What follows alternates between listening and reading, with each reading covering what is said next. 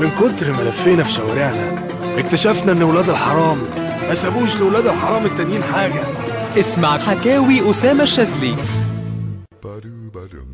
هايدي. آه والله العظيم هايدي. بس أصحابها بيدلعوها يقولوا لها يا هاي. الاسم تقيل قوي يا جماعة برضو عليهم.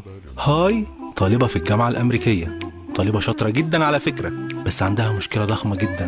ما بتخليهاش تعرف تنام. كل واحد مننا يا جماعة فيه اللي مكفيه وبعيد عن السامعين يعني الشر بره وبعيد. مفيش ايلاينر ولا مسكره بتستحمل دموعها.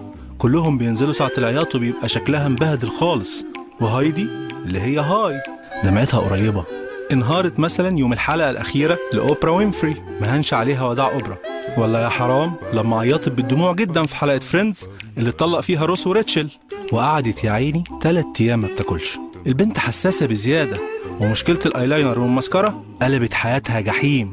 حاولت بكل الطرق ودورت في كل مكان لحد ما سو صاحبها الأنتيم اللي هو اسمه أحمد السوهاجي أصلا يعني ما قال لها إنه كان في بيروت ال weekend اللي فات مع صاحبتهم سوشي واشترت قدام عينيه تخيلوا مسكرة waterproof هاي عملت اللي عليها وخدت صوب الحضن. وفي أول weekend كانت في بيروت بتشتري نفس المسكرة ال waterproof وما نسيتش طبعا تجيب هدية لسو اللي حل مشكلتها. نص دستة بوكسرات من النوع اللي بيحبه بس للأسف لأن هاي حظها في الدنيا قليل جدا.